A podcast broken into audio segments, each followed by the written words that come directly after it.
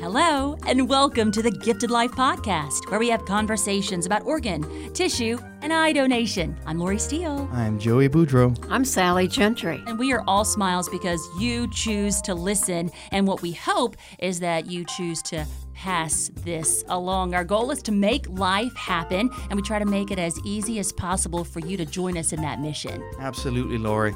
We want you to listen in, rate us.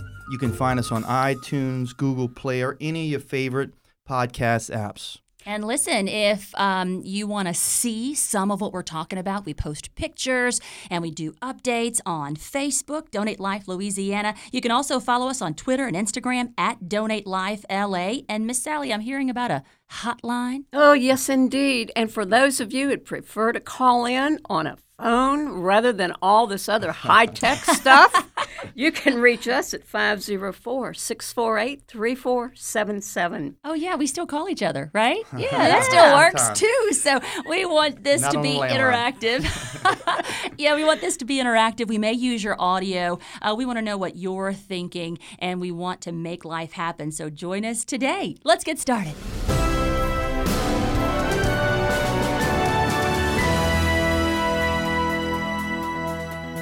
Right, guys, this is kind of a flashback episode for The Gifted Life. Those are fun. We're going to be taking you back to Transplant Games 2016. Absolutely, Lori. Just to see these guys maybe a year out or, or just a little bit older competing against other transplant recipients, giving it their best. It is amazing to watch them and to hear their stories.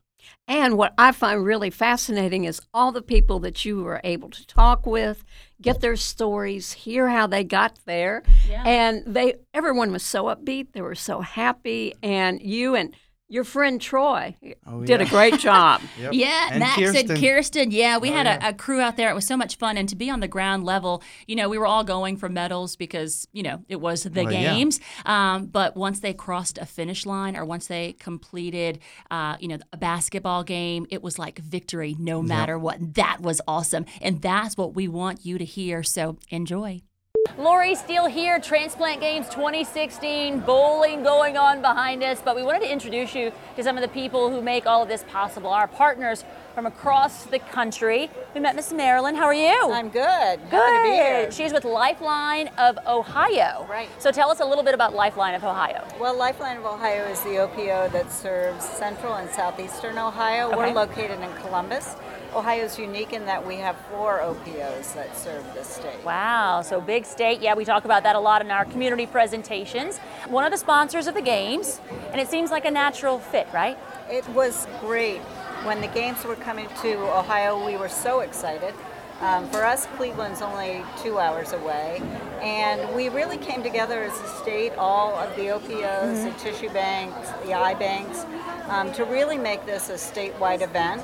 One of the things that we did was we carried the torch around the state. And uh, it was really fun to have those torch run events in every location all over the state of Ohio. And it was one of the things we could do together. It was really about raising awareness about the need for donation, but more importantly, letting people know about the difference a donor can make. Right, the right. torch help people see the importance um, of a donor's gift. And we promoted our registry in locations all over the 88 counties of Ohio. And I've heard that registrations just poured in. Well, once we- they hear. Yeah, certainly it has helped to boost registration. Ohio is one of the larger states for Mm-hmm. donor registrations, and so um, we grow. Yeah, you know, in yeah. really small increments, but we know that the, people's stories influence people and then ultimately change lives. Yeah, and I love hearing everybody's story. You too have a story because you've been helping to save lives for almost 20 years. Uh, I have. I've been with Lifeline of Ohio that long. Wow. My first games was in 1998, and they were actually in Columbus, Ohio. So I came to the OPO and immediately joined the committee that was developing and planning those games. So these games have been a part of my history. Yeah. And um, so I'm really happy they're back in Ohio. And certainly an event like this just charges my batteries. You I know. I'm ready to go, keep going because Good. you meet so many people, hear so many stories. It's a- Ah, it's it's, a so good thing. inspiring. I love it. Now, we were just watching uh, a bunch of recipients and donor families together, and they're bowling, but they're talking and they're hugging and they're having a good time, and that's what we like to see. Oh, absolutely, and that's what I said. You know, social media has changed since I've.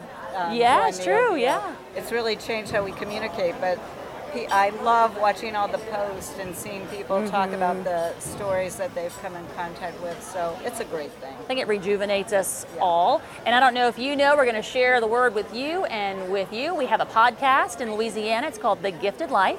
So you can download it on your podcast app or go to lopa.org slash podcast. But it's sharing stories like yours Okay, and these recipients and donor families. But it's working together as a team because we're teammates. That's we're partners too. Yeah. And it, it's, it's all one about cause. yeah, all about saving more lives. Yeah, because organs are shared all over the country, no matter go. where the donor is. So it's a great thing. There you go. And then uh, we always honor a hero, and that's what we're doing here at the Transplant Games. So just spreading the word, and we appreciate you. Okay. All right, Transplant Games 2016. Lori Steele here at Transplant Games 2016 met this too cool family that we had to share with you. Um, number one, this is Mrs. Peanut. How are you? I'm fine, thank you. You guys are from Georgia? Yes. Right, and you dress as a team mascot. Yes. So Peanut, right? I'm Mrs. Peanut. Yeah. And you have some slick dance moves. of course, right? So how old are you? I'm 87. I should have said how young are you, right? Right. 87. Love her. This is your daughter, That's Judy. Judy. hmm And then Judy's husband is Joe, and Joe received A heart transplant in heart 1996, 1996. That's incredible. And been coming to the games since 1998. since 1998. And you've been coming to the games since 98. 1998. So isn't that incredible? Um, I want to start with you, your inspiration. Um, the whole reason that you're alive and well and coming to these games is because of a hero named Brian. Brian is a organ donor that gave me his heart 20 years ago in November. He uh, was 19 years old. He was selected to be on the honor squad for the homecoming game.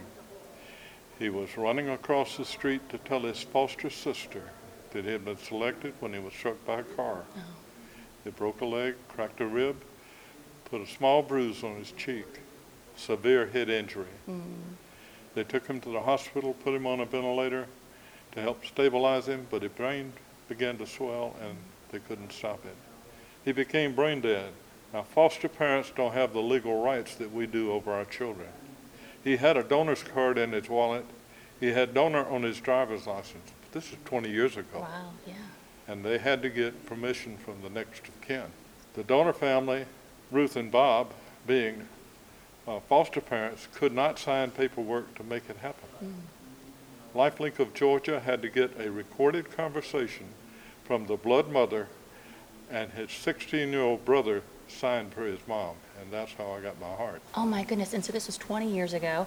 Transplant wasn't talked about a whole lot back then. So I guess what was going through through your mind? Oh, Your when thoughts? we heard that he needed a transplant, um, it was s- seven years prior to that, right? Yes. Wow. And um, so the doctor had just said he will need a transplant in five to seven years. So at that time, we were like, I don't know, you Mm-hmm. know, about transplant. But the closer it got and the sicker he got, it was like, what other option do we have? Only option, yeah. So um, it was, it was, it's been a journey. Yeah. And it's been one that now we wouldn't trade for anything because the people and the path that God put us on in the transplant path mm-hmm. has just been incredible. And I love that you guys do it as a family, Yeah. right? Mm-hmm. So when did you start dressing up as Mrs. Peanut? Mm, that was at the 10 games, 2010. Mm-hmm. 2010. Before, before that, Yeah. she had to walk in and sit in the audience oh. up, up in the top with my wife. Okay. And she had been coming to the game since 1998. I said, I'm going to change that. if I can get her as a mascot, Yeah. she can walk in with me. Wow. So 20 years ago, um, you're 87 years young now. So in your mind, donation is what? What do you think about it? I think it's a, it's the stories that are told. Yeah, here at the transplant games, yeah. And that's what I think that it's all about is people hearing the stories and sympathizing with them, Mhm. Being happy for them, Mhm. and that's what the games is about. Yeah. And what do you think about this young man right here, Brian? Oh, I think it's wonderful. Yeah. And his family is wonderful to remember Yeah. to do that. And I think it's great that all of you continue to come here, celebrate not only Joe's life, but celebrate the life of Brian as Mhm. well. So when you're dressed up and you're the team mascot for Georgia, what do you do? Do you shake it like you were doing on the dance floor earlier? There's not many moves are seen in the costume. That's but right. she You just- does move You about. just great. I just greet the people and give away my pens. Give away her pins, yes, because that's a thing. Everybody wants to trade pins Nobody here. has that pen. I but know. me. Do you have our Team Louisiana pin? Yes. You have one? do. Yes. Is it Okay. on? I don't And I have a Georgia pin. All right. Good. We're good. We're sisters now. All right. Thank y'all for sharing your story. Thanks Thank for coming to the You wanna transplant see the back games. of my- Do I want to see? Yes, I want to see. There she is. That's her pin. She even has like a little uniform to come here. Team Georgia, Mrs. Peanut, and you are all dressed up. I just love it. I love that you do it as a family. I thought she was precious. She just touched my heart, and we had to share this story as well. And then we learned about Sweet Brian too. So good luck at the transplant games. you. Have you won any medals yet? Not yet. Not To come. competed, yeah. Uh, To come. Bowling, Monday and Tuesday. Okay, he can do it, right? Oh, yes. Good guy. All right, we thank you so much, Joe, Judy, and Mrs. Peanut, or Tina. All right, Thank more to come from Transplant Games 2016. My name is Michael Doty. I'm 24 years old. I received a double lung transplant November 10th, 2014. I'm here at the Transplant Games competing in cornhole, cycling, darts, and volleyball. Is this your first time at the games? Yes, this is my first time. I'm most excited about meeting new people, trading pins. Uh, whenever we got here the first day, we uh, I went and registered, got my pins, and started trading and meeting a lot of new people. What's it like meeting other recipients? Has that been one of the highlights? Yeah, it's it's nice meeting new recipients to know that you have somebody that has gone through the same thing as you and hearing their story and what happened and where they're from and stuff. So it's exciting to, to meet new people. So, what was your motivation to come? I would have to say, just when I knew they were doing cycling, darts, cornhole, and volleyball, I've I've did all those games since I was young. So uh, it was nice to come out and do something that I know and have fun doing it. Does it feel good to do it now that you've had your transplant? Yes, it feels amazing. Uh, my nieces and nephews never really, you know, they want me always go play with them, go play with them. Never really understood, you know, they understood I had CF and stuff, and I was sick and all that, but they really never really knew why. So once I got my lungs and I was able to run around and play with them, you know, they were excited and they're always having fun with me. So, who's with you supporting you today? Here with me today is my wife and my parents. I had a sister, uh, Tristan. She passed away when she was eight years old in 1990 due to cystic fibrosis. She had a lot of complications. She had swallowed a piece of cheese and it got lodged in her uh, middle lobe. So since then she had complications and uh, unfortunately she passed away in 1990. I was born in 92. I was diagnosed at 18 months old in and out of the hospital, very young age, pneumonia is mainly what kept me down, and sinuses.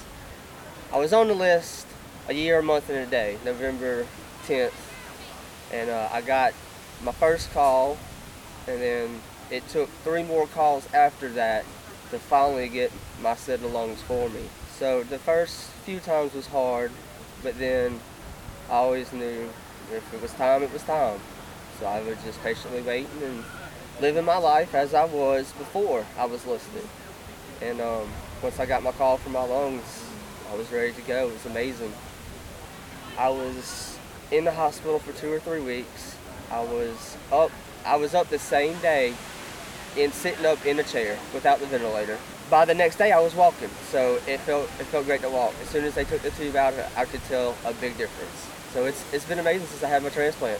Transplant Games 2016 still going strong. Um, love this little family. These are the Babins from Slidell, Louisiana, and we're all here because of this guy right here. His name is Blake Bad. Blake Babin, and this is dad, mom, siblings, cutest little blonde family. I just love it. How are the games? It's been great. Yeah. You know, we um, we we went to the first time we went was in 2014, and um, we were just blown away. And just to you know meet other kids and other families that are going through the same thing that you're going through.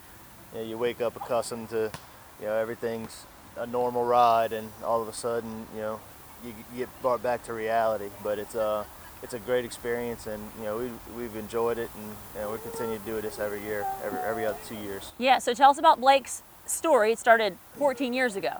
Actually, we found out about 19 weeks in utero that uh, Blake had a thing, hypoplastic left heart syndrome, and um, you know the doctors gave us some options, and uh, after a long, long time of prayer and everything, we decided that we'd uh, put him on the transplant list. By the grace of God, you know, and um, you know, our kid was able to get a heart at two weeks old. Wow. Wow, at two weeks old. So how old are you now? 14. Four, you got a teenager in the house, Babins. Oh man! All right, so um, tell us about the games. What do you think about them? Uh, they're really fun, and it's fun to meet people who have gone through what I have. Yeah. So people who have walked the walk just like you, warriors. We love it. And so, what do you think about organ donation? Well, it saved my life, so I can't not appreciate it. That's right, right? I love it, and I love the smile. Now, um, I heard you played some basketball, and I heard you hit some baskets and got Team Louisiana some points. How'd that feel? It was fun. Yeah, it was fun. And, and did you hear everybody cheering? I do think Louisiana's loudest. What do you think? You loudest fans? Yeah, loudest fans for sure. So as a mom, you're watching this this guy here perform and do well. So what does that do for you, mom? Oh, it fills my heart. Yeah. You know, we were one one place away from a medal, but in my book, like Blake medaled in a whole different way. Yes. He came off the court elated and excited and congratulated by our team and even the opposing team and just the hugs and it was awesome. Yeah. So um, Blake, you travel with an entourage. Support system here, and you guys have really been troopers because these have been some long days. So, have we been having fun, meeting people? Yeah. He's like, yeah, yeah, awesome. You know, th- did y'all do the pin exchange? Got some Yeah, we have free san- hand sanitizer. That's important here at the games with transplant patients. awesome. So, so donation, mom and dad, means what? If you had to sum it up in, in one word or one sentence. A must. It's a must. Um, Your turn, It's the most generous gift I think another family could give in their time of grief is to give another family life. Hmm And we've been seeing that again and again. We had the donor tribute. You guys have written to the donor. We haven't heard back, but one day, maybe. maybe. And then what would you say to that family? Do we even have we put it into words? think can put it into words. I just think a big hug and a thank you. Yeah. All right. We pray for them every day. We pray in Thanksgiving every day. For this big when gift. we say grace, that's just part of our Yeah. prayer. For the last Normal. Uh, normal for the Babins. So for folks who are watching this at home who haven't been to the games but they're tied to donation, would you recommend? Absolutely. Absolutely. Absolutely. Yeah. All It's just a moving, powerful, overwhelmingly loving experience for, I think, the donor side and the recipient side. Just to all come together and celebrate life and celebrate the gift of organ donation. Yeah. So Blake, if there's someone like you out there and they want to come to the games, would you tell them to do it? Yes. Absolutely. All right, we appreciate the Babins. You can hear more of their story on our Gifted Life podcast. You can download it on your favorite podcast app or go to lopa.org slash podcast. You have to do it today, girl. All right, on three, we're going to say Team Louisiana. One, two, three. Team, Louisiana. Again, guys, a flashback from Transplant Games 2016. I mean, that's incredible, Yep. right? All those stories. Ugh. Yeah, Laura, just to think, you know, a year ago, two years ago, some of these people were, you know, struggling, you know, hoping for that second chance of life. And look at what they're doing with it now. Well, talk about inspiring and uplifting, and, and they all seem so happy and just thrilled to be participating. Yeah, I just love all of these stories. I love Team Louisiana. I love the new friends and partners we made from not only across the country, but across the world. It's incredible. Look, you want to see more, hear more? You can go to lopa.org. Um, on our podcast page, you can click on these videos. Um, you can also go to our YouTube channel. We've been using these stories in churches and civic groups um, and schools across the state, and you can use them too. It's all about making life happen. Join us today.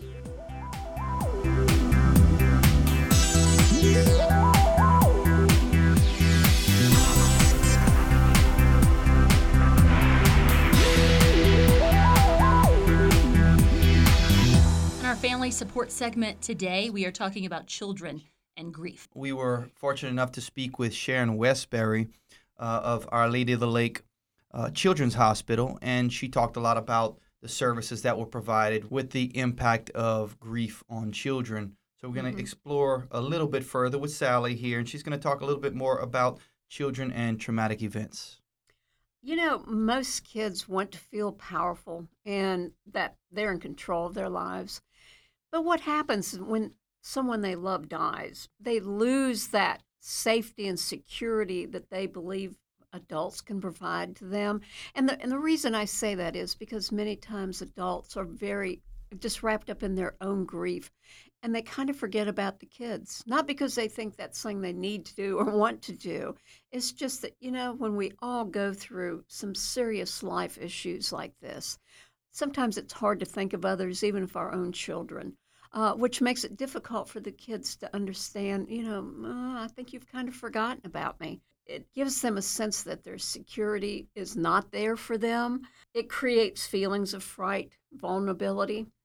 And sometimes you see children act out in ways of how they actually feel. Because, you know, you'll see a, a- child that's been very good in school, made good grades, gets along with their peers or with other siblings. And then when something traumatic happens in their life, next thing their grades drop or they start picking fights, um, you know, these sort of things. And many times they they just don't want to talk about it because they're not sure how can they tell people what is it they can tell uh, kind of like what sharon talked about that many times adults skirt around the issue of death because it's very difficult for them and they think they're protecting their children but the children know i mean Right. kids are pretty perceptive about it. Smarter than we think. Absolutely. And so, some of the common reactions that I think is important for people to recognize is that, you know, preschool children, um, they'll start crying, thumb sucking, you know, being more clinging. You know, maybe they're being afraid of people that they normally would be running up to and interacting with. And sometimes they just don't want to be left alone. There's that clinging part of it. And then children who are ages 6 to 11, y- you get the physical complaints, or you sense they're depressed, or they just don't want to have anything to do with anyone. There could be aggression with family, with peers. Also, they might revert back to previous behaviors. And you know, that's something is I think we've talked about over time here is that the way that we cope when we're children that's kind of how the same coping mechanisms kick in when we're adults. And you will see that, that when any of us goes through a traumatic situation like this, we do revert back to old ways of mm-hmm. behaving because it made us feel safe and secure. So this is kind of what we see going on with the children too. And then kids that are between 12 and 17, which is also a very difficult time anyway for children. You see different changes in, you know, sleep disturbances or emotional turmoil, maybe decline in previous responsibilities that they maybe take out the garbage or help pick up dishes or walk the dog or, you know, things like this that they just, well, I don't want to do it anymore. They go to bed, door's shut, you can't get to them. And they too have fears and concerns about safety. So, you know, all these behaviors play into the traumatic event that's happened for them in their lives. So, I think some of the things that can be very helpful for us as adults to know when interacting with children that when we're talking about death, you know, we can be honest about it and be able to speak with them kind of their age or level of understanding. You know, because when doors are shut or whispers are going on, kids automatically take that as a personal thing that I'm being abandoned, they're leaving me behind. Why don't they want to share this with me? And even though we as adults think, well, no, we're just trying to shield them, that's really not a healthy way for children uh, to understand that death is part of living. And it's not to trivialize what's going on for them, but reaching out, touching, holding them, letting them know everything will be okay and also being honest and, and just reassure them that you know you're there for them no matter if your heart's breaking for maybe another child that you may have just recently lost. You still have other children in the family and they need you desperately and it takes some time for the adults to work through all of this as it does for the children too but encourage your child to talk with you about it. It's okay. Let's talk about, you know, brother, sister, you know, mom, dad, whatever the case may be. And then at the absolute end of all this, if, if you as that parent think that, that your child is still not doing well and there's difficulties, you can always reach out to a professional. Or if we may be of any assistance to you, please reach out to us at Family Services at lopa.org. We will be happy to refer you to a local uh, support group or perhaps an individual counselor. Or there's lots of information that we can provide to you that's on the internet that is good, reliable information to help you and your children deal with a traumatic event.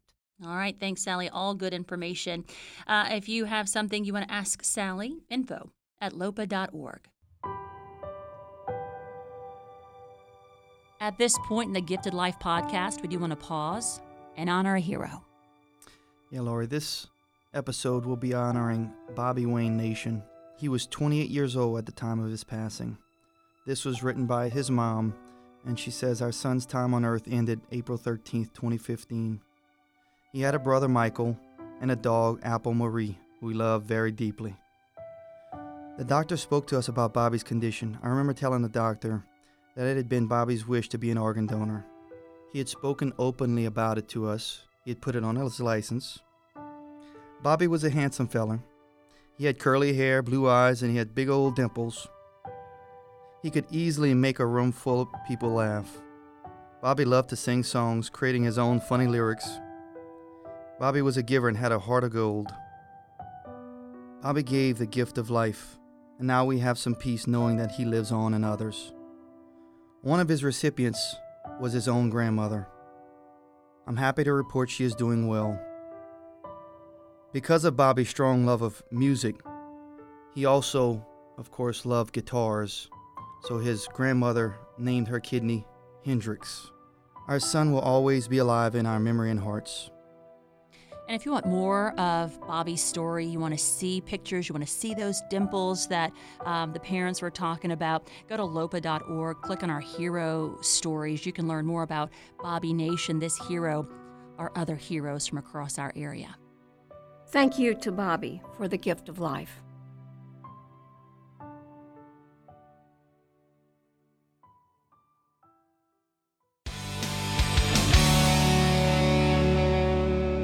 At this point in the podcast, we take your questions and hopefully provide the answers that you are seeking. Uh, Joey, this one comes in to us. I was told that since I can't donate blood, I can't be an organ donor. True? That is absolutely false. False. And there are many reasons that you would possibly not be able to be a, uh, a blood donor. One of those is simply you don't weigh enough, with potential recipients being, you know, 12 pounds, 20 pounds, or whatever. You have to have that same or similar size to be able to match up as a donor and, and recipient. So that's one of the primary uh, differences there. Uh, one of the other big differences is is that if you have certain infectious diseases like hepatitis, uh, you can still be an organ donor. And even now, with the HOPE Act, you can have HIV and still be an organ donor. Of course, those are matched up with similar recipients, with those recipients that have hepatitis uh, or that have HIV. Uh, so, because it is a life saving organ and you don't have any other options there, the potential is a lot less conservative uh, for organ donation as opposed to blood donation. Yeah, and we have a volunteer who is a recipient, and he said his whole life he had diabetes, and he was told, you can't do this, you can't do that, you can't donate blood. And then when he found out he could be an organ donor, it was like a rite of passage. Like, oh, yeah. oh I'm getting that heart. Oh, I did it. And then he needed a, a transplant. So, um, so his story is pretty powerful. Donnie Troxclair in the Baton Rouge area, who's always helping us out and paying it forward. Thanks for the question. Thanks for the answer, Joe. More to come.